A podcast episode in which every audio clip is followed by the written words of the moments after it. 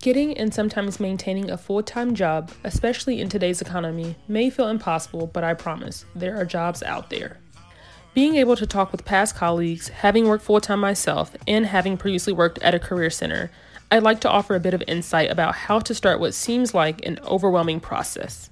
Below, I've listed some strategies and habits you can begin using and working towards as you prepare to start your new job or begin the job search process.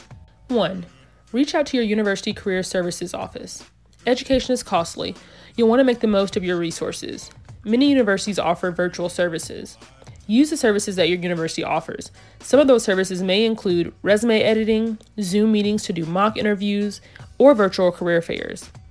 Even if you graduated 20 years ago, there are alumni services that provide the same benefits. 2. Don't let current news about job losses discourage you. One advantage of investing in a four year degree, or in some cases, an advanced degree, is you have options.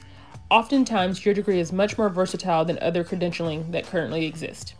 Also, keep in mind, career services can help you position yourself to make the necessary transitions.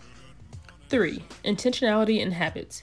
If you've already secured a job, while you don't want to approach the new job with the where's my next job opportunity mentality, you want to be intentional and get into the habit of keeping track of what it is you're doing and what accomplishments or success you've had on the job up to that point.